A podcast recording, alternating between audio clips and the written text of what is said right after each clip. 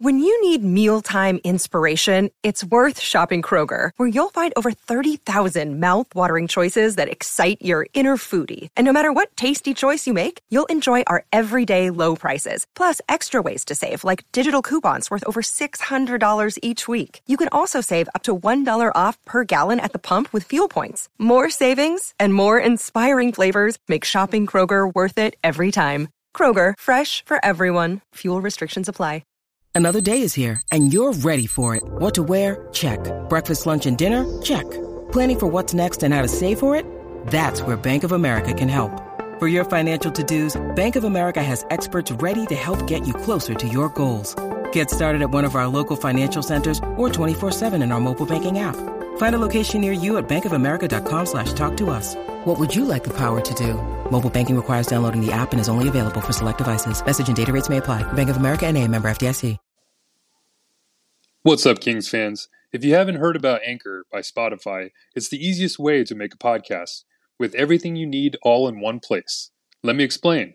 Anchor has tools that allow you to record and edit your podcast right from your phone or computer. When hosting on Anchor, you can distribute your podcast on listening platforms like Spotify, Apple Podcast, and more. It's everything you need to make a podcast in one place. And best of all, Anchor, it's totally free. Download the Anchor app or go to anchor.fm to get started.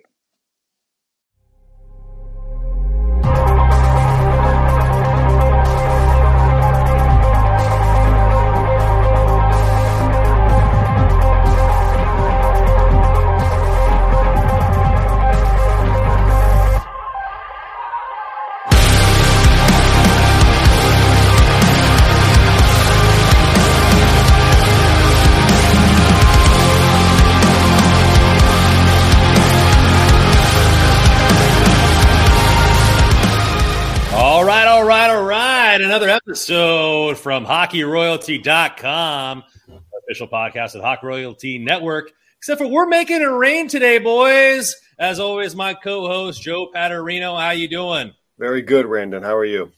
I'm doing fantastic because we got the man right below us here on the screen, Jacob Stoller, coming in to talk some analytics, hockey, some Reign, some of the best guys. Let's talk some puck. How are you doing, Jacob? Good. How about you guys? Awesome. Appreciate you coming on, man. Course, of course, anytime. I'm doing fantastic. I can't wait. These player cards. So let's give the fans a little bit of a, a a rewind here. You just kind of reached out to a couple of us and started giving us these player cards. Uh, Joseph and I eat up player cards like fresh spaghetti, and uh, we love all this the analytics stuff. It's fantastic. So we appreciate for that, and that's why we wanted you to to bring you on. So you know, before we get into the player cards and kind of what that is and, and all that kind of stuff like that, let's talk about your hockey beginnings. How did you get into the sport? How did you get into the analytics of the sport? And then what, you know, what, where, where has that brought you into where you are now? Before I get to that, I will say I'm glad you guys ate the cards up. They didn't, they weren't intended to be edible, but uh, I'm glad they, they tasted well. Uh, I haven't been told they were taste like spaghetti yet, but I'll take that as a compliment. So thank you, Randon. Um, yeah. So honestly, full disclosure, uh, almost failed grade ten math. Um, like the worst math person ever. Like, uh, like I'd say a year ago, I was pretty bad at math, and then I'd say it was during like, um, the co- sorry, actually before obviously like hung on to writing. So um, I'll back up as you asked. Um, I got into writing at like the age of fourteen. Um, you know, in Winnipeg, Jets are kind of the thing here. I was a big Moose fan growing up before the Jets came back. Um, was always kind of a creative writer. Um, and I just kind of, I, I, mean, at one point I remember like writing some blogs or whatnot, and then I published them. Grammar was atrocious, um, but I kind of worked at it for a year or so, and then you know, before before you know it, I, I reached out to like Arctic Ice Hockey, which is the SB Nation Winnipeg vertical. Um, and a guy named Tim Bonner was nice enough to give me a shot there. Like that's kind of where I've watched like a lot of podcasts where like writers talk about their beginnings, and I feel like a lot of them honestly kind of started in a similar fashion, where like an SB Nation or a FanSided or like somewhere like that like gives you a shot like to have a, a bigger platform. So like that was pretty big for me. Um, but the first like year or two, I was like writing under an alias called like Official Jet Fuel. I don't know why. And like I don't know, like it's not that uncommon. I guess like there's a bunch of people that do them. Um, but then I kind of made like the big reveal and was like, yeah, like it's my name, and then like you're like this guy's 16 years old, like holy, oh my god, and yeah, I was like really, I'm like 22 now. Um, so yeah, I did that for a bit in high school, realized I wanted to do this, um, and then it kind of went really fast for me. So I, grade 11, I, I moved from Arctic Ice Hockey to Jets Nation, like the Nation Network, which is now with Daily Faceoff, and now it's like not like especially what it was like five years ago. It's crazy. Um, and yeah, I got a DM from um, I think it was Thomas Drance or either Drance directly or it was Garrett Hull, and just kind of being like, hey, like uh, Garrett's leaving. I think it was Drance or whatever, and like we need a managing editor. You're next in line. Like what? Like.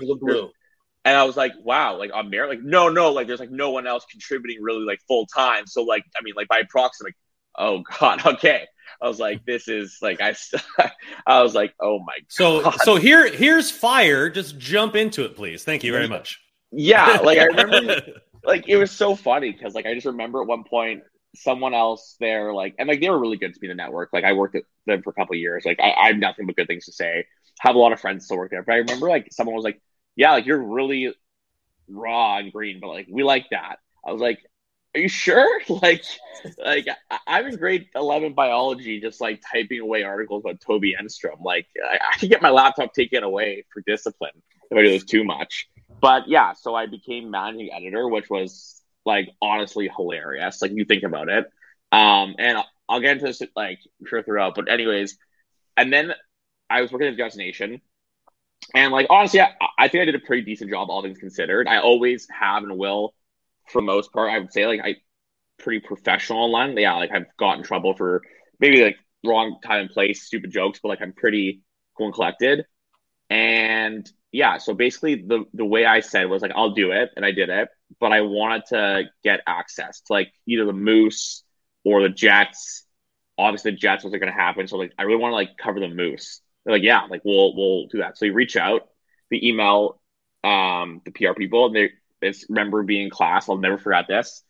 And seeing an email being like, yeah, sounds good. We've checked it all out. Like, just let me know what game you want to go to.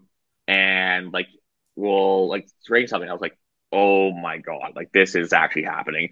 And like, I guess imposter syndrome would be the wrong word, but like, I was like 17. So like, I was in high school. Like, like there was like part of me I was like, there's no way they know how old I am, and that was true actually. Um, they thought I was a lot older. Um, and they were pleasantly surprised when I walked in. And they're like, this kid has not hit puberty. Um, but which like I basically hadn't. Um, and so I walked in, like pug eye, whatever, and it was like really cool experience. There was like, um, and that was like pretty big reminder um, that like you know, you know, I was professional. I had to like distance myself from being a fan. And at that time, I also then applied to Ryerson School of Journalism in Toronto got in, went there where I've been since well, COVID and like a year off. So like in my last year, but like been there ever since. And when I moved to Toronto, I started covering the Marlies and I was there for the Calder Cup year. And that kind, and then I worked in McKeen's hockey the same time too. So, and then back here in Manitoba. So to answer the question, my start started out kind of the Jets blogger, came a Moose guy. Then when I went to Toronto, really started focusing on the AHL. And since 2017, I've been doing AHL as a whole when I was in Toronto and now I focus on like the Moose and the Marlies, the beat guy kind of primarily. But um, as you see with the player cards and other articles I'll do um, every so often, I like to write about the league as a whole. And um, I wouldn't say I'm like a master scout or anything. Um, like I'm not like a, a, like one of the like the best. I think Scout Scott Wheeler.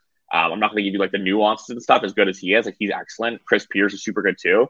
Um, but I, I like to think that I, with watching it, looking at stats, and like just general knowledge of all, I can give you know kind of a, a balanced salad, if you say, uh, of all of them, kind of in there. So yeah. that's that's who I am, kind of. Well, good. I mean, it, it all came from me. I, I answered a, a, thing on Twitter saying, "Hey, does anybody want to cover the Reign?" And I said, "Yes, I do." And there you that's go. how. And then Joe go. and I did our introductory episode, and I found out I got the job while having a few beers out by the pool. So it all worked out for the best. Uh, That's awesome. That's great. so let's get uh, let's get into kind of like what you with, with the player cards, and that's really what got us involved, and, and you and I For sure. talking, or uh, or us three talking. How did that come about? What is your fascination with advanced stats, and and and Yeah. where do you kind of pick that apart? So yeah, as I started off with prematurely, I like the I was not a big math guy, uh, and also I will admit um, when I was so when I was at the Nation Network originally, um, like the Leafs Nation, like when I moved there as a Marlies beat guy, um, I kind of was like I was at journalism, so I was like kind of like getting into like the storytelling, which like I'm still big on. Like that's I'm a journalist, um, and like you know the like technical aspect, but all along that was kind of like the start or the peak of like the hockey analytics Twitter movement, and I had no part in it. Like I had, but not sorry, not like in it, like I ever would. But I meant like I wasn't interested. I wasn't really like involved in that way. Um, and I was a pretty meat and potatoes basic stats guy. Then as like my career progressed, um, I started working at McKeen's, and it was a matter of like I was telling stories and I was talking to um, coaches and like bringing like a cool view. I realized like honestly, like there, there's a lot missing here, and what I meant by that is like there's not much stats available um, to begin with. HL.com doesn't have much. Even if you go to like the media guide stats that are more quote unquote advanced, it's kind of just like super like uh tediously not tedious, but just like really detailed and I don't think there's much substance to it. So I kind of always felt that. I always felt like it was part of my analysis that was like kind of lacking for lack of better like it like there wasn't filled out. I always felt that and you know obviously like part of it was like a lack of confidence that like I was what I was saying made sense or whatever. And I always kind of felt it. Then COVID hits. And like I, a lot of people had a lot of downtime. And I was like, I really am not good at writing. I didn't write for a while, to be fully honest. When I'm podcast, like I did write every couple times, but and I was like, I just like really felt like I don't know, I felt like really it was hard because like there wasn't much AHL hockey. It was hard to like think of stories and whatnot. So then I kind of was thinking like, okay, what would be a cool idea to sort of and this is sorry, this is when I say COVID, like this is like the COVID AHL season. So beginning of 2021. And like during that year, doing the moves and stuff, it was like a challenging year for like so many reasons. Like, you know, there's no playoffs you're playing for, the quality competition was a lot lower. There's like so many things, um, making it hard to write stories and whatnot. So I was like kind of thinking as the season ended up, and I was like, it's kind of started with um like Cole Perfetti, and I was like, okay, he's doing really well. But like he's like his numbers are really good, like at a certain point of the season. They ended up being really well. But I was like, I was like, but like he's not like like shots aren't great. His like goals I don't like jump off the page, but like he's getting like a lot of chances, like all these things. Like I, I see it, but like I can't just like. And again, pet peeve of mine. I hate I hate when you read something that's like not substantive, so just an opinion not backed up. So I was kind of like, oh, like maybe stats would kind of balance it out. Look into it, and there's really not much available. And so I was like, okay, so my, uh, it's the first time I've ever said this publicly, but the original plan I had was a couple of my friends and I, and like I will say, the player cards are um, this. This is the first version of them. I, I have a lot of plans to advance them and make them better and more accessible to people, and maybe in another project that wouldn't really be public. But the point being, like my original plan was myself and a couple people are interested. We're gonna track like every game. I had this idea to like track all the shot attempts and then um kind of from there. Um and like we did talk to some like companies like you could do it through the iPad and stuff, but like it just got to point like this is so absurd. Like this is like actually bonkers. And like I don't even know what like it would have been such a mess. So then I kind of look into like different companies and like had meetings with like all these different ones. I settled on Instat and I, a scout told me about how he like is addicted to it because like you can pull videos up and like I love Instat. I love the the, the platform. Like it's really cool. Um, and I had to say it's probably the best investment I've ever made for my career. Um, not even just the data part, but um, the video as well. And then so the goal right was like kind of like have these stats right, and then it was like I got them. So then I was kind of like okay, so you know like I guess Perfetti was kind of like the symbol of it. I was like, oh, let's see what his scoring chances were, or like whatever it was. And I saw, I was like, oh, it's two point three or whatever it was, and I was like, is that good? I was like, yeah, like, like, like that's two point. I don't know. Like I was like, now I'm like, I have so many more questions. Like it's like he's a fifty one percent Corsi. Go down a rabbit hole. So, Yeah. so so how did that advance? How did that advance to now? Like fast forwarding to where you're at now. Like where what does your appreciation come from these advanced stats? where it came from was I think that when I started digging there, I was like, wait a second. So I downloaded all the ones into one Excel file. I saw that that was in whatever percent, it was whatever percentile, which is where my cards are. So I saw that he was better than 97% of the players. I was like, that's what it is. Like, Yeah. that's what I was seeing the whole time. It was that like his, the level of shot generation, of chance generation was not in the 97th quantile or percentile, whatever it is. And JFresh's cards came out at the same kind of time or whatever two years ago, and that's kind of where the project started. Like, okay, wait a second, what if I made this sort of like catalog of every player that like when someone gets traded or when I want to write an article, like I put it into this article I wrote an EC mod, I thought it was really good. I was like super pumped about that.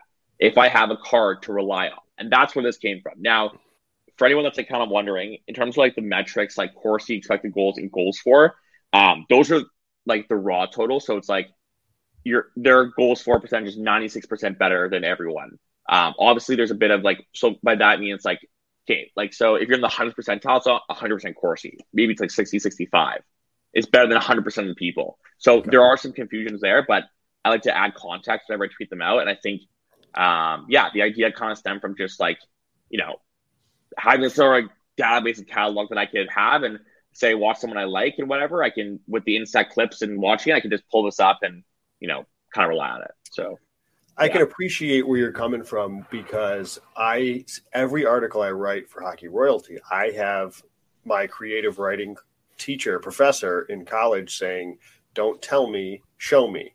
So Right. when you Right. say like, you know, you're you're trying to there's an opinion, but you need something to back it up with, right? So Totally. you're, and that's that's I find myself in the same position where I'm trying to dig up any sort of video I can find on YouTube or wherever I can find it some sort of clip somewhere or something or some sort of statistic that I didn't know was there. So that's why, you know, as somebody who's who's mainly doing a lot of AHL stuff, I, I when I saw the player cards that you were coming out, I was like, this is exact is perfect. This is Yeah. exactly the You're type of stuff that we're looking for, right?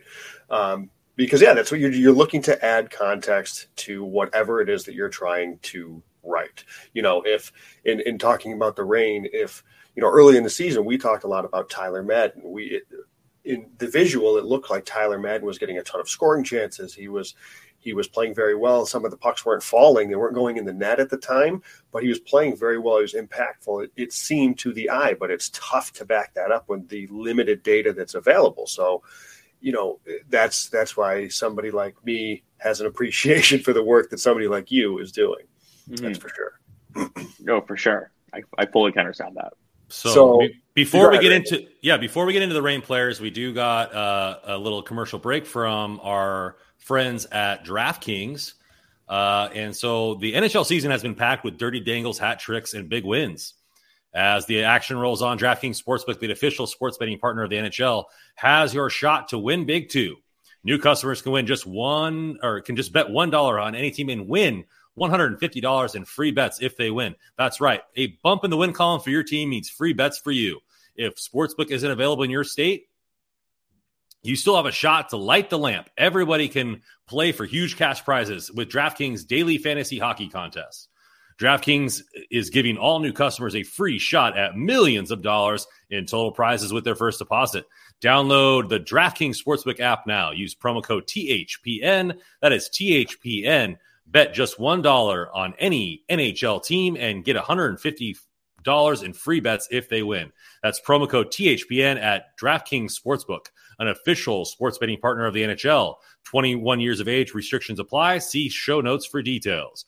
If you or someone you know has a gambling problem, crisis counseling and referral services can be assessed by calling 1 800 Gambler. That's 1 800 426 2537. In Illinois, Indiana, Michigan, New Jersey, Pennsylvania, West Virginia, and Wyoming. That's 1 800 Next Step. In Arizona, 1 800 522 4700. In Colorado, New Hampshire, 888 789 777. Visit ccpg.org slash chat in Connecticut, 1 800 bets off in Iowa, 877 770 stop in Louisiana, 877 H 467369 in New York. Visit, visit opgr.org in Oregon. Call or text Tennessee Redline at 800 889 9789 in Tennessee or 888 532 3500 in Virginia. 21 years of age 18 or older in New Hampshire and Wyoming, physically present to claim in Arizona, Colorado, Connecticut, Illinois, Indiana, Iowa, Louisiana, Michigan, New Hampshire, New Jersey, New York, Oregon, Pennsylvania, Tennessee, Virginia, Wyoming, and West Virginia. Only minimum $5 a deposit required. Eligibility, eligibility restrictions apply. See http DraftKings.com sportsbook for details. And that is a mouthful from our friends at DraftKings Sportsbook. Joe, let's well, get into the Reigns players here. Yeah, well, well done as always, Brandon. Well done with the uh, with the ad read. So, Jacob, I would like to, as, as Brandon just said, about talking about some of the Reign players. So, Gabe Vilardi is a player that you know he was kind of thrust into a two C role in Los Angeles a couple of years ago, perhaps a little bit uh, prematurely. Um, so he started the season in LA, gets sent down to Ontario, and to the eye test and to some of his raw points at nearly a point per game, he looked impressive. He, he moved to the wing, uh, drafted as a center. How do some of the statistics that you look at and, and have put into the player cards, how does Gabe Vilardi look um, to you, to Jacob Stoller?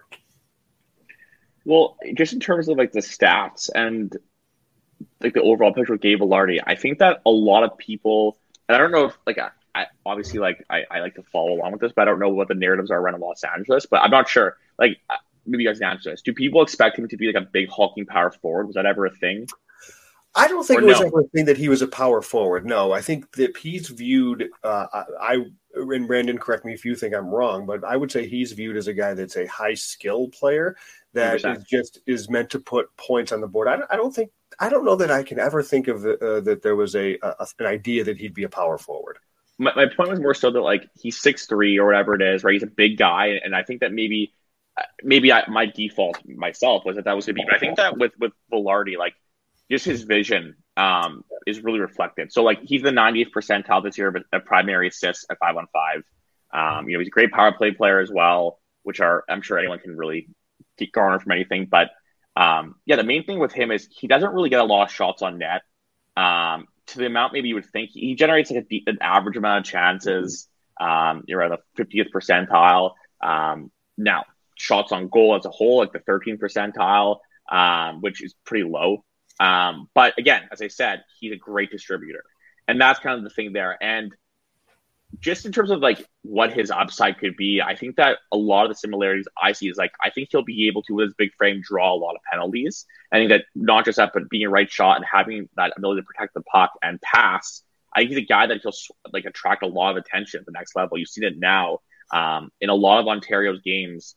Like, not only are they a good team, but like in addition to how good his teammates are, his ability to attract attention and whatnot, and then make passes. Either he draws a penalty or he makes a play and there's an odd man rush. And like that sort of ability he has, in my opinion, is a testament to what he can be at the next level. And I think that like a lot of the time with guys like Vilardi, where first of all, he's a like one of the most unique development paths ever. Right? Like I there was the injury, like or, yeah. or injuries, whatever you have for the year. Yeah. Then last year he's like an NHLer, and then this year he's not. So it's kind of like in terms of like evaluating that to other people, um, like for example, Byron Bader's model, which is awesome. Like for what it is, like he, his would be more macro, mine would be and like very macro, like historically, mine's micro. Um, you look at it, and his, for example, he like he got an 80th percent of being an NHLer, which is by his definition, right? And then mm-hmm. to be a star, he's still like a 47 percent, which is like a coin flip to be so. And that a star by Byron's model is a 0.7 point per game player over 200 games. And like Gabe, Gabe Vilardi, and I think, well, okay, he's already at 75 games, first off, to be honest. But the question I wonder is like, can he be that if he can't get the puck on net as much, right? Because then you get to be an elite distributor. So that's kind of where I think like that's where his. I wonder if he if if the next step for him is to be able to get more shots on net, be it by um, volume, like improving his volume, or just some sort of something to do with his finishing. But like he has a great ability to attract defenders to him and to distribute via that. But um, in terms of his outlook, I, I don't know. I think there's another layer there to be kind of added. That's what I would say with him. What do you think about that? No, I think that's that's well said because he he struggled as a center in yeah. the NHL driving play. So the move to Ontario right. to the wing, but at, at his heart, he's still a playmaker, right? He's not that shooting winger that you see from again, just in Reign terms, from like a Samuel Fagemo, uh, right? Who's, who's a shooting winger where. Vilardi is still that playmaker. He's still that creative player in the offensive zone. He's not going to be that winger that beats you on the rush. Um, right but he can be very effective on the power play. So I, I, am curious to see how this kind of next phase develops. I mean, from a from a purely from a point production standpoint, he was great in Ontario. He was lethal on the power play. Helps to have TJ Tynan in there too, but still, he was very very good. And he's looked, I would say, he's looked a lot better. And I think some of the data backs it up too. In this brief stint since he's been back up with the Kings, and he's playing with Byfield as his center. Uh, and I, so I think the move to the wing is going to be a positive for him. But mm-hmm it's a generally speaking, your wingers are your shooters, right? Right. And so I'd be curious to see if he's able to adapt to that, or if he's going to still be kind of that playmaking winger, which again is not necessarily common. I think. Yeah. With, I think with the fact that he is getting drug into the play, you look at the players he's playing with right now with Rasmus Kupari and Byfield, who are the types of guy that can drive play with their skates, and Vilardi really isn't that type of guy he's using his hockey intelligence to be where he needs to be on the ice. And so where he's going to score goals is because of his intelligence. He's going to be in the soft spots in the defense, and he has a good shot. He just doesn't use it a lot. Yeah, yeah. To where his intelligence is going to bring him points rather than the the like a Viktor Arvidsson who will shoot it from the bench if you ask him to. And so, you know, like I think it's just going to be a different type of goal st- scoring needed. And then when you have guys like Kupari and Byfield who can also shoot. You have that amoeba of where everybody else is on the ice, and I think his intelligence fits that line in particular. Um, and why it fit in Ontario with a shooter like Frk on the power play.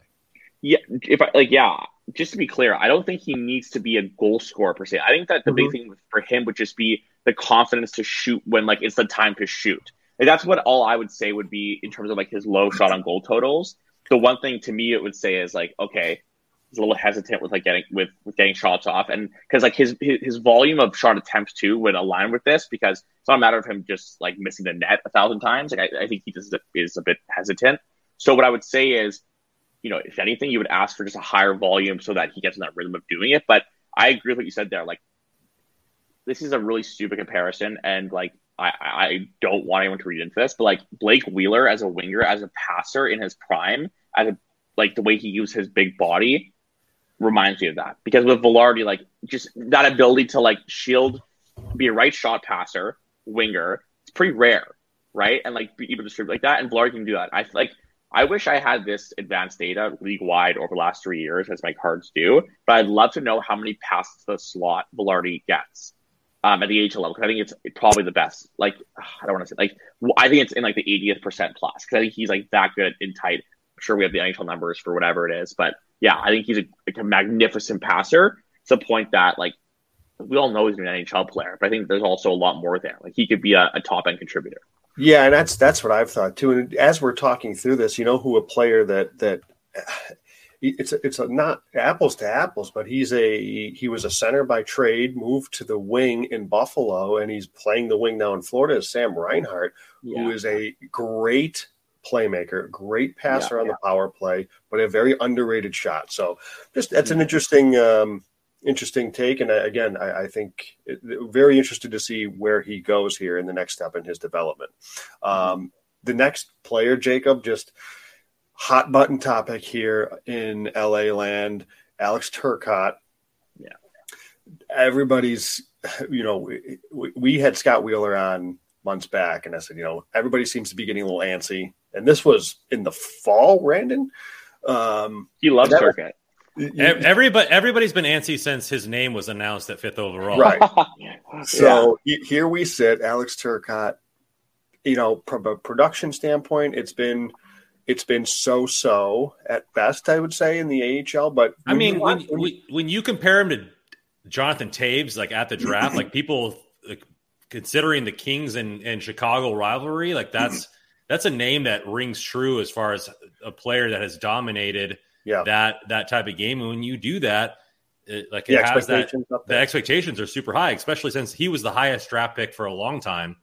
Mm-hmm. And uh, I think that the expectation rings true. Sorry, I just had to get that out, Joe. No, Keep, continue no. with your point. No, no, and he's he's been a guy that that again kind of eye test is he he plays both ends of the ice. He's he, he's one of those guys that's going to be a hard worker, in first on the forecheck type of thing, win some battles. It, again, it would appear in down low. So curious to see how he kind of grades out because one player card I have not seen is is Alex Turcotte. So I'd be very curious to see or hear about about uh, some of the of, of, how he grades out. And, and, again, another guy that's been dealing with a lot of injuries really his whole career, uh, dating back to college. So. Mm-hmm.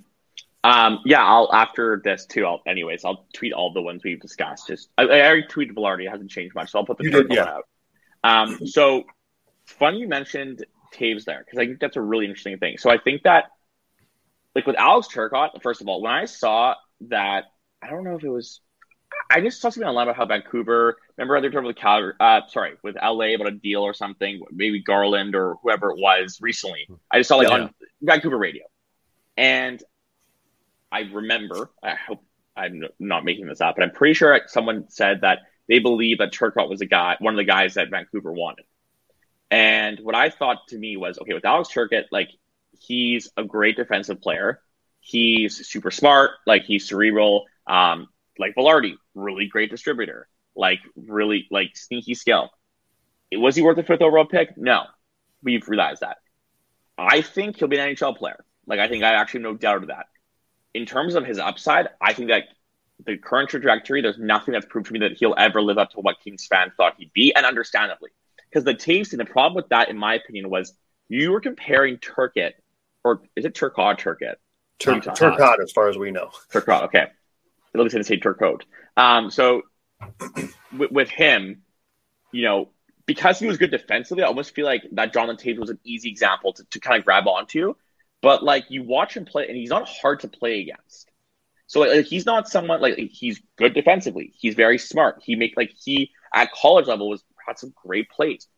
But would he be someone that I would say is like a menace to play against and sort of like the winning game? No, I wouldn't. And so in terms of where he's at, when I saw the Vancouver thing, I thought, and this goes back to an article Justin Bourne wrote recently that was awesome about how there's a market inefficiency of not trying to acquire other guys' prospects. Like, every team values their so, their own prospects mm-hmm. so highly about that idea. And I thought for the Kings, sell high when you still can on on Turcotte. Like you got to realize, listen, he's going to be an NHL player, but in terms of you look at their depth chart, you look at the goods that they've amassed, he will not surpass. A, lot. he's been surpassed. Mm-hmm. And I think it, what it comes down to is, first of all, I want to give him some credit where it's due.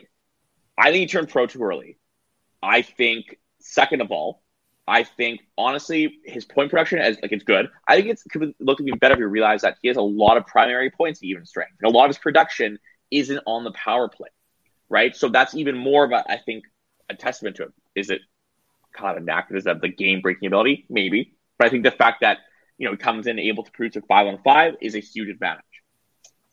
Where I think the line kind of blurs with what he can bring and where the next sort of level is is in regards to like um, will he ever be a second line center and that's even a pretty low bar so if we're now talking like right now he's a middle six guy usage wise even strength so we're in the AHL right now and he's middle six he's doing good but like okay like is our view skewed like what we're looking at here is we're looking at a guy that's shown flashes and good but if I were to evaluate him, having not been a fifth overall pick, I think my lens would be a lot different. Great player, great passer, but I think will he ever get to where he should be to justify it? No. So with that said, I think that they should look to sell high, and maybe they can't, but that's the idea. Yep. I, I, I'm totally on board with that. And and again, as you mentioned, it's not necessarily uh, anything that's against the player specifically, like because uh, uh he, he is a valuable player. But I think, and we've talked about this on the show, that we we're going to have to recalibrate as Kings fans where our expectations lie with Alex Turcotte, and mm-hmm. he is no more this this. I, I hate to say that with that, you know, so definitively, but it doesn't look like he's going to be that top line player or even top six. And you're talking about much more of a middle six, um, maybe a PP2 type of player, guy that can kill penalties, be a really good two way player, which is a solid NHL player. It's just he's, he's Alex Iafallo. It, sure, sure. So if, can, he, if, he's so, I did. I don't know if uh, uh, if you if you know this. I did a little bit of stat checking for top five picks, and on average, they play over 830 games in the NHL on average. So, if he plays over 830 games at an Alex Iafallo skill level, will the pick have been worth it? And I would say yes, because you got an NHLer that's been there that long, but but you're not getting the the two points per game player that he was drafted as. He scored more points than Jack Hughes the second half of the season for the U.S. development team, and so like fans are looking at that. And then when you're right. the the shiny new toy, they're expecting you to produce. And I think he's always going to get paired to Zegras, who is the dreamboat of offensive production, and he's never going to be able to live up to those comparisons. like, is it worth it if like fifth overall he becomes that? Like, my point more so being, it's like you look at that draft too, and like I have to say, as well as the Kings have drafted, I think that you have to look at this as a failure in the sense of, and maybe not on the Kings, but like I think that just like what he's done is kind of a bust. Like if if what we say continues to ring true, I would say so. Like I don't know. disagree with that. I, am with you. No, I'm with you, and I see where Rand. I see where Randon's coming from with that. So do I. You know, it's it, but it, where you picked him and the expectations. I, I, it's hard to not look at it that way. So I, I'm totally on board with the idea of if there is a market for him, which I suspect there probably is. Um, that I'd be on board with with making a deal that involves Alex Turcotte, which you know maybe a year or so ago that was you know, seen and, and not for nothing, he's he's out hurt again. Um, he's had a couple of, of nicks this season. He's, he's currently out, so it's been a tough go for him. I do feel for him because he's had so many injuries uh, that he's had to deal with over the years. But unfortunately, it is what it is right now. Um, another player, another college product, I would like to to ask you about because I, I mentioned him earlier. He was a a favorite of mine earlier in the season. I thought he looked really, really good uh, in in the AHL for Ontario, and that's Tyler Madden. They had him in the bumper role on the power play. He was getting it seemed he was getting a lot of shooting opportunities from the slot area. They weren't falling. He had some pipes, pucks weren't going in, and then he had a little bit of uh, you know some of the puck luck started to get a little bit better. But he's he's kind of been up and down throughout the season where there's got stretches of games where he looks really impactful. He's another one that's missed some time here. He's been out for a few weeks now.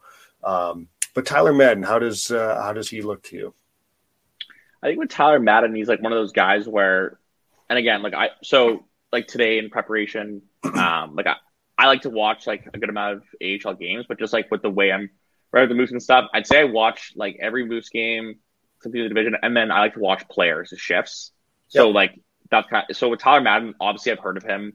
Um, haven't watched him in college at all, but seeing in, in watching him preparation, actually the one thing I think about is like he's kind of one of those guys where as a prospect you wonder like okay does he do one thing that is exceptionally like good enough to to be more than a tweener right like that's the first like question you would ask right and first of all like no wonder they they bumped up the bumper because he can generate chances in an amazing ability to HL like like on his own or whatever way and while he's not like insane power play production by the numbers Ontario is pretty stacked. It's pretty spread across the board. Yeah. So, um, but with Tyler Madden, I wonder um, if he's that kind of guy where he could sort of like establish himself in a bomb six role of LA, and then a year or two later, after getting there, score goals, sneak. Like, whoa, wait, Madden has ten goals. Like, whoa, like, I didn't know that.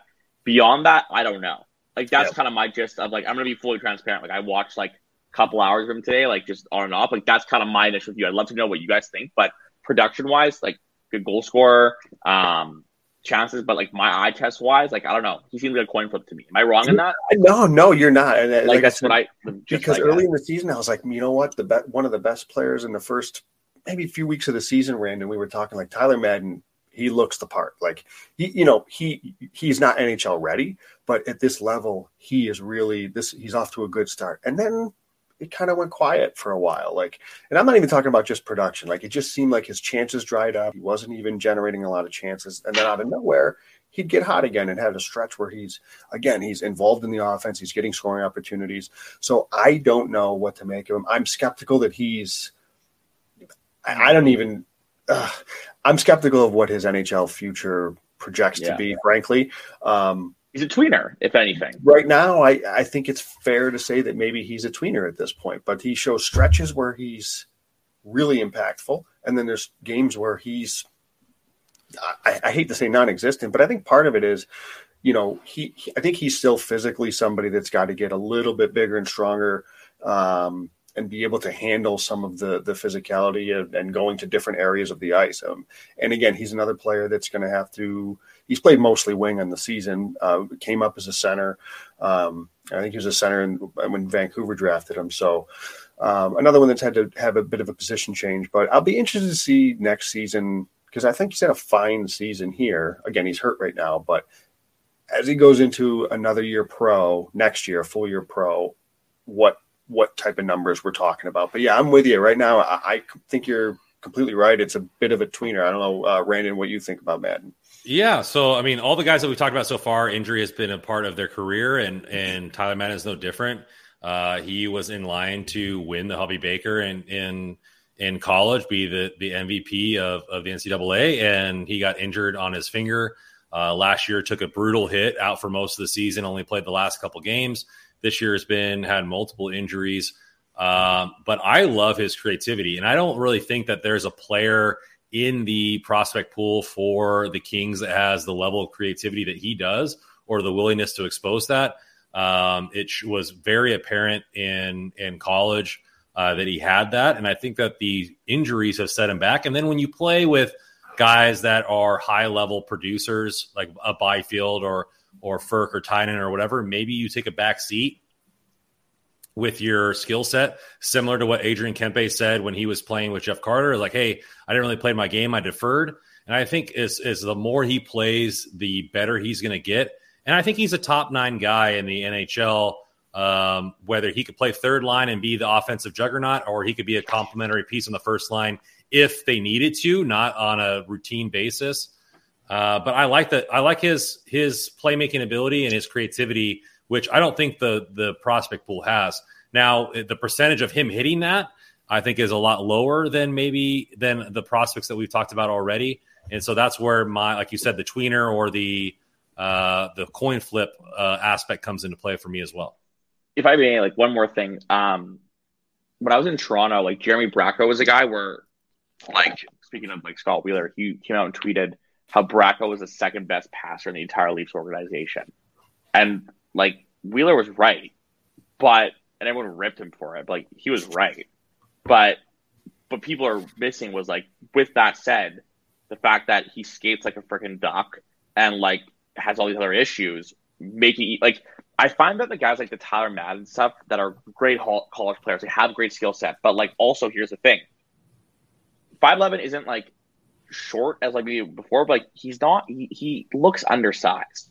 Number yeah, he one, does. He does. So, and he's like, I don't know what he weighs in at, but like it's he's a buck sixty soaking wet at the draft. Okay, so like look at that. Yeah. Like, all right, and maybe he's lifted some weights since then, but I don't know. So that's what he's at. Does he have game breaking speed? No. So there are like a lot of guys that fit the profile we've just outlined. Tyler Madden can score, all these things could do. Will he even be a like? I want to be clear about what I said before. I think that's what he could be, Tyler Madden, because like, listen, he thought could compete. He's creative in, in little ways. He can play like a simpler type of game and be creative. But like in terms of not even just like himself, but like like he's gonna be leapfrogged here. Like you guys have like the, King, the Kings have an amazing amount of prospects. Like no matter what Tyler Madden does, he will be leapfrogged. Will figure it out somewhere else? Right? We look at it that lens. Well, by then, how old's he? Yeah. Well, he's already, but he's already done this. So for me, like he was a third round pick. His draft value is higher than a third round pick. So he's already outplayed his draft stock, to, in my opinion. And yeah. and so will it continue on that trajectory? Maybe, maybe not. But like you're saying, like you're saying in well, and what we've been saying from the the King standpoint is that yeah, you have the number one prospect pool now ranked number two according to Scott Wheeler uh, in the NHL, not everybody's going to make it. Not everybody's going to have a spot on this roster, totally. and so sure. he's going to have to, he's going to have to earn that. Does he have an, a in uh, a high level skill in his creativity and and the way he views the ice? Yes. Is he does he have detriments being his size, his speed? Sure, but ultimately, sometimes the willingness to do it. I mean, you you saw it. I think his name is Gernot or Gerard in in Nashville, undrafted. Yeah, whatever. He has twenty plus goals this year. He just put it together at the biggest stage, and ultimately, that's the player's decision to do that. And draft draft uh, level doesn't really play into that, and we've seen Matt Roy do that for the last three seasons. You're right. You're right. Yeah, you're right. Yeah, I, and again, I think next year will be a big year for for Madden, and is I think what'll be his really first full, full second full year as a pro. You uh, yeah. you you tweeted out Jacob Jordan Spence's player card uh, not long yeah. ago when he got called up. He's been a, he's been a revelation for the Ontario Reign. Second right shot D to get called up. Sean Durzi was earlier in the season, but uh, and I'll let you touch on either of them if you would like. But the, there's one that I want to ask you about um, because I feel like he's getting perhaps a little overlooked right now because of how well Durzi has played and Spence has played. You've got Brandt Clarke, who was the, the big draft pick last year, and Brock Faber, who's made some noise with the Olympics. But Helge Grans is putting together a pretty quietly effective season in Ontario. Um, at the time of Spence's call up, Grans had the same amount of uh, even strength points as Jordan Spence. So, you know, Spence, to his credit, was doing a lot of damage on the power play, which, as I mentioned the other day, he was out he's well deserved. He's outstanding. But um, I'd be curious to know your thoughts on Helge Grans in his first year in North America. I think he's had a heck of a season with Ontario. Yeah, like where did you guys find this guy? Okay, like that was another guy today I was watching. I was like, where do you like? I'm like, like I have to say, like I'm not gonna BS. When I saw it, in Vancouver, the guy that wants Helge Grans, I go, okay, like they're making up names. That that that's an NHL be a pro automated thing. Like I for sure had a Helge Grans on my NHL 14 be a GM and free agency. Watched him, and I was like, hold up. This guy's massive and can skate super well. 19. Why have I never heard of him? I love this guy. I'm so happy you guys asked about him. I think he's great. Now, in terms of, I'm happy you mentioned Spence. Here's the difference for me. Spence is a great puck mover, like a really efficient puck mover, plays with a rush, generates chances. Grans is like next sort of step is like, first of all, you're right. They have the same even strength points. I think if I had to guess, because I'm looking at like the the analytical percentiles mm-hmm. out of the Rotha years, because per sixty with these ones. But um, I think Helge has more goals than Spencer. No, who, who would have? Uh, that's no. I think that's I think that's right. I think Helge's got six goals. I want to say. But yeah, got three. I think. Okay, so then, right. Yeah. So I'm not too far off. Anyways, Spence is a lot of his production is like puck moving, and there's been assists to that, whatever. Helge's been goals, which is great the thing is, though, he has a good shot, but I don't know if it's like the blaster that will be kind of the PP1 focal point. So looking at the rest of his game, I think that first of all, he's 19. Like where he's at now, he's great. Like I think he's got a really good thing. I think if he can continue to really get comfortable with just like defending one on one, having pretty good gap control, being a hard guy to play against like he is, I would go as far as say he'll be a top four defense in this league. Like I think that just a matter of the poise he has with the puck. The like Spence is more of like a like a dessert. Like he's more of like taste by like fun to watch. He's whatever. a power like, play. Spence is a power play player. Yeah, whereas Hells isn't. And I think that if you really look at it, it's like okay, first of all, the fact that he can carry the puck and find lanes on even strength the way he can, yeah, it's really impressive. Yeah. And yeah. what? If I, sorry, one last thing I'll give you. Sorry, I'm rambling, but um, and this is not a comparison at all of the player, this is not a situation that's applicable. When Moritz Seider was drafted, I feel like people were kind of like, okay, big dude, skates kind of well, whatever. And like kind of like they have that look where it's like it almost like seems effortless when they're out there and like almost like they're not trying, but they are because they're bigger. Yep. I see that with Helge, like where it's like things he does is just like crazy. And it's like you realize he's 19 and like the curve and like where he's going up, like you really you you've really tapped into sort of a not a boomer bust guy, but a guy that could be will be an NHL player. And if things go right from continually, this guy could be like a top four guy. I, I firmly believe that. I, am yeah. he he's probably my favorite defenseman of the entire bunch here. So and that's he's great. Uh, not counting, I guess, Brandt Clarke so far, because I, I, right. I, haven't had a chance to see him. Just was drafted, yada yada. But what Helge does, like he scored a goal over the weekend. We talked about in the last show, Randon and I did. He is outstanding in the offensive zone at finding seams and when to mm-hmm. to those seams to make those plays. And it's really, really it's a level of confidence that that because keep in mind, I mean, Spence and Durzi were with him in Ontario early in the season, so he was able to be just kind of sheltered, if you will. And now these guys are gone, so he's he's RD one um, at the moment. So as a 19 year old in Ontario, um, so I, I've loved his game. And what I would ask, actually, if you you're a busy guy, so I'm sure you don't have just time laying around, but I'd be curious to know your thoughts as you're watching a lot of video of him now his when he came up in the rookie camp last summer and he played with the Kings in the rookie camp, he looked very raw to me. And to see where he is today from where he was there, it's incredible his his improvement and his mm-hmm. development already at such a young age and just such a short time, frankly, too. Yeah, like the thing I was gonna say is like if he was hypothetically like 22 or whatever, and like I'd look at him and be like, okay, well, like if this is what he's at now, I would right. think like this right now. I would still think like, okay, maybe in a year or two he could be a sixth or seventh guy. The fact he's 19 and has come a long ways he has, and he's continuing to progress, like the, what I would think is looking at him and, and also like kind of after watching him and look at the stats, like reading up on him a bit more, it's like, like at this rate, is he going to be the NHL in two years? Like, am I? Uh, I, am no. just saying, guys like him don't like players that are perform this way at 19 years old in North America at this age don't stay in the AHL for long. That's a fact. And, so, well, I mean, the, the, the, what's going to where the rubber's going to meet the road here is is the Kings, as you know, we we're kind of discussing this now, are loaded with right shot D hmm. prospects. Right, there's three of them on this ticker here not to mention Clarke and Faber.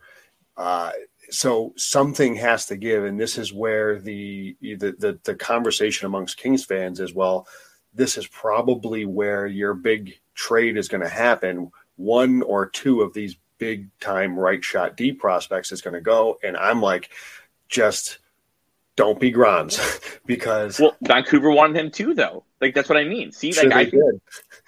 Um, oh, great. Someone see like look, the, someone's gonna tweet that someone's gonna tweet now like Jacob Stoller said that Grans is gonna be the next Moritz Seider. I'm gonna get absolutely teed up on Twitter. Like I thought King sounds well, pretty good. Well, you wouldn't you wouldn't be the only one. So I was gonna bring it up that that that I listened to a podcast. It was a it was a NHL draft podcast. They had two Swedish guys talking about him in his draft year. And one guy said, I love this guy so much. I think at the pinnacle of his game, he could be as good, if not better, than Rasmus Dahlin. I would call him Rasmus Dahlin light. And so, like that was at the pinnacle of his game. And I know that was a lavish statement by the the said scout, but he's progressed faster than any right shot D that I've seen from uh, from the team. And yeah. and you know, and now Rasmus Dahlin isn't really like playing at the number one overall pick level. Watch your mouth. His, his, his, his career isn't over yet either. But I'm just saying, like have you checked that Dahlin's doing pretty well recently? Recently, he's I, I, just like to bust. I just like to bust Joe's chops because he's in Buffalo. So. I, I, and I, I love Buffalo. I'm Fair, in Rochester. I, am in Rochester, and I, I love I love Dahlin. Yeah, like I got. I mean, at least I, would rather say that he's like Seider than Dahlin because like at least they look a bit similar. Like yeah, I don't see the Dahlin comp to be honest. I, I think that's ludicrous. Like I. I don't understand it. I think they're different, but I guess all things all things said, like it's I'm I'm it's an exciting player, and I think because I think the, the the common thing is everybody says, okay, well, in terms of right shot D, Clarke is untouchable, and everybody else is on the table, and I would just like to say, mm, let's. let's try not to trade Grans if, if we can. Like, but, listen, that's what I meant. To, the fact that Vancouver at one point two was saying Grans was one of the guys I wanted as well. Was really so, interesting to me as well. Let me ask you this, um, just out of curiosity, because when it comes to for Conor, and obviously it's all hypothetical right now. The deadline's over. I would not trade, and I guess maybe it's in a vacuum, not necessarily to the King specific situation, because I don't know that Conor Garland's a great fit for them, anyways. But throw that out the window for a second. Yeah, I, yeah. Would not, I would not trade Grans for Conor Garland. I would trade Alex Turcotte for Conor Garland. How does that land? And do you think that says kind of a lot about the two prospects and where they sit in at least my mind? I think you're probably right. I think that like the tough part is is when you say that, my immediate reaction is like, oof. Like I guess at the end of it, Turcotte would have been traded for Conor Garland, and that kind of stings. But again, I'm the guy that came on this podcast and said sell high, so that's a pretty good deal. I'd agree with you. I'd probably okay. You got Byfield, the no. Um, who's the three C again? That's really good. Well, Kopitar is still there too. Let's not forget. Cop- let's not let's not get him out yet. I deserve to get teed up for that. See. oh my god! Yeah, guys, I don't even. He's a, he's from a small town in Europe. I, yeah, I have an airport. We don't, we don't even have an airport. I, I just watched the the Moose. Um, so you got three centers that are like we're going to be there for the next foreseeable future. Um, I have I think a lot of people have faith in their ability to have the Kings have a lot of forwards that are able to play center too, like versatile. So not much room for him there, Turcotte. Defenseman, you know, just in general, like that's a stockpile. That's a that's a currency you don't want to get rid of. Mm-hmm. I think of the three guys that we have listed here, you know, Grans, Spence, and Durzi. Um, I think Grans is a higher upside. And with that said, why would you move him? Like, I like Durzi. I was huge, like when he was with um, the Marlies briefly at the. Where I interviewed him, and so kept track of him as you know he was having that good year and was it Owen Sound or wherever um, or Guelph. Clearly not too much because I can't remember he played, but um, he's progressing really well in the NHL this year. He's been shown to be really good. Like it was a it was a very sound return in the Muzzin deal. He's a legitimate prospect, whatnot. Spence, lovely plays, really fun, um, whatnot. But at the end of the day, like those guys are Spence and Durzi are not locks to be top four guys. I don't think they're locks. Uh, may- maybe they will be. Um, Durzi definitely, I think, will will be in someone's top or four or five, like for sure. In his career, Spence, I think, can be, but we'll see if he rounds everything out. Grans, at the way he's progressing, has the potential to be a lock at that, and you've got more team control there. He's young. You have him now. See what you've got. So I agree. I would not move him. Like I would rather move Turcotte. Yeah. So LTR regular comes in here says, "Hey boys, all timer Kings fan, regular season ticket holder with the Reign until the pandemic. I like Grans, nice upside, but still a project on defense. Gap gaps need work. Still good potential. I say he's still two years out. Could um, be. Could that's be. okay. He's 19. That's my point. Yeah. Like that's there. You go. He's two years out. He two more years, and then he's 21. Like that's great. Right. Well, I want to say uh, I, have got one more that I want for you. I really appreciate we've taken a lot of your time, and I really do appreciate it. It's been awesome, uh, by the way. So you're somebody who is is, is covered the Winnipeg Jets organization, obviously in Manitoba. Um, I would be curious. Uh, the Kings just acquired a defenseman from from uh, Manitoba for the Ontario Reign, uh, right shot D Nelson Nogier. What can Reign fans expect to see from him? He's more of a defensive defenseman with a bit of a physical streak to his game, is my lay understanding. But what uh, what can uh, we expect from him? Noj is criminally underrated by proxy of the fact that he was the odd man out of the best defense core in the AHL. Um, so the Jets organization, I know for a fact, they value getting shots on net um, from the point. That's as a whole kind of faded out in the league wide, but anyways, it's something that they admire. Noj from like Nelson Nogier and I and I I'll be full disclosure, God disclose this. I as a person I love him. Every single one of his Manitoba Moose teammates retweet the video of him leaving this guy is salty earth. Also likes the player cards. He took a second to tell me that after a presser. Big fan of them. So uh, I was like him already. there. Yeah, he loves player cards. Um, Noj is great. Now he's criminally underrated because of this sense, because he was on an ELC for as long as he was, and the fact that he got an, in an NHL game, you know, let's call a spade a spade. Nelson Nogier is not an NHL asset. Um, I think he even knows that. Uh, he was not great at the NHL level, and he's not, you know, an amazing skater. Um, but what I said about the shots on net, he took his game and knowing what the organization wanted, and he really developed a knack for getting pucks on net. The guy's averaging, you guys can look it up. All I know is he's in the 100 percentile of shots on goal per 60, and that he's got a large sample size of it. He gets pucks on net from the point, and he can absolutely lay a guy out. He's a great guy in that sense. Um, he creates a lot from that point area. Now, does Ontario shoot this high from the point? Probably not. I'm sure a lot of teams don't the fact that he can very well do that is great to have in a bottom pairing type defenseman. Um, I think, listen, if, if, the card, like, this guy just wanted a chance in that matchup. He wasn't even in the lineup that often. And the fact he was such a good soldier, like, for as long as he was, I, I don't understand how, frankly. Um, it takes a good person. So, again, I don't know what he's walking into with Ontario in terms of, like, you guys have a lot of good defensemen. So I, I suspect it won't be a cakewalk in that sense either. With that said, like quality ins- insurance you can kind of get at, at, that position. And I, I think there's no one doubting that he could play every game in the in the AHL and be good, right? Um, we're talking about two teams. I made a swap of of guys that like I have no who's this new guy. You guys have to tell me about the guy that Manitoba got back. I know nothing about him. You guys are make, putting him on the spot here. That nothing. was uh, Marcus Phillips. Yeah, I know. I, uh, he's another guy I thought was made up. Um, so Mark, Marcus Phillips was a fourth round pick for us. Uh, yeah. He actually made the Canadian World Junior team. He was the only fourth. He was the only non first round pick to make the team. I think that year. What year? Uh, Wait, let, me, let, me write, let, me write, this down. I, I haven't done any research. Sorry. And so and so he made he made the roster. He was a purely offensive defenseman, and Team Canada said, "Hey, we need you to round out your game." He did. Uh, he's he's a great guy, and I think he's just got buried in the the Kings prospect pool right. and needed an exchange of of scenery there. And so, um, you know, but he is a quality left shot. I think he could probably play with his skill level right now, a, a six seven tweener uh, with a you know probably an AHL lifer type type guy. Right. Um, but if you needed to, you could bring him up. But he got he's like we're talking about people players that getting um, you know jumped. He got jumped by Moverare. He got jumped by uh, Tobias Bjornfot and all these guys. Right.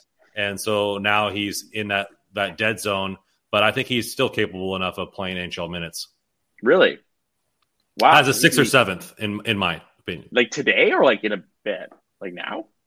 In a pinch, like if you had an injury type guy, I wouldn't say he's a perennial NHLer, but I, I would feel comfortable no, I, him playing. Yeah. I mean, that's pretty crazy. So I guess these two teams swapped like pretty good AHL defensemen that are just kind of being it, yes.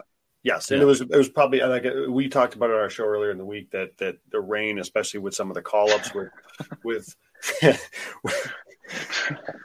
with Spence, Durzi, Austin Strand up in Los Angeles, like they needed right shot D. So so right. Noje fills fills that need, and they you know had a few left shot D that. Uh, so Phillips, who has a little bit more offense to his game, I would say, in the style of play than than from the sounds of it that Noje does. But um, I would say it would hmm. probably take a serious pinch if he if he was to the NHL team would be needing him, but um, a, a, solid, if unspectacular, AHL uh, uh, left shot D man. Right. Wow. That's I'm gonna look into him tonight. That's my new my new look into for sure. Well, thank you, Jacob. I really appreciate it. We we took an hour of your time. I really appreciate you coming on. Uh, you can find him, all your listeners, at JL Stoller. That's S T O L L E R on Twitter, coming out with all these player cards. Uh, Joe and I will obviously retweet all those cards. Uh, we retweet all the cards if they uh, are about the Reign or the Kings players there. Um, and for uh, LTR in the in the uh, in the comments, we'll be getting to Taylor Ward next week with Joe and I after he gets a couple games under his belt. So don't miss that broadcast. Uh, thank you for coming on. As always, you can find all the articles for Hockey Royalty at hockeyroyalty.com. Thank you for our sponsor, DraftKings, and our very special guest, Jacob. Pleasure having you on today, my man. Thank you guys for having me anytime. Let's do this again. You guys are awesome. Um, I'll uh, I'll put the uh, the Turkey card out, and hey, maybe uh, if we don't uh, if we don't get into a podcast soon, I'm sure uh, the Reign and Moose might see each other in the conference finals. I wouldn't put there it past that. That'd be awesome. Yeah, Thanks sure. again. Thank you so much. Absolutely, guys. Yep.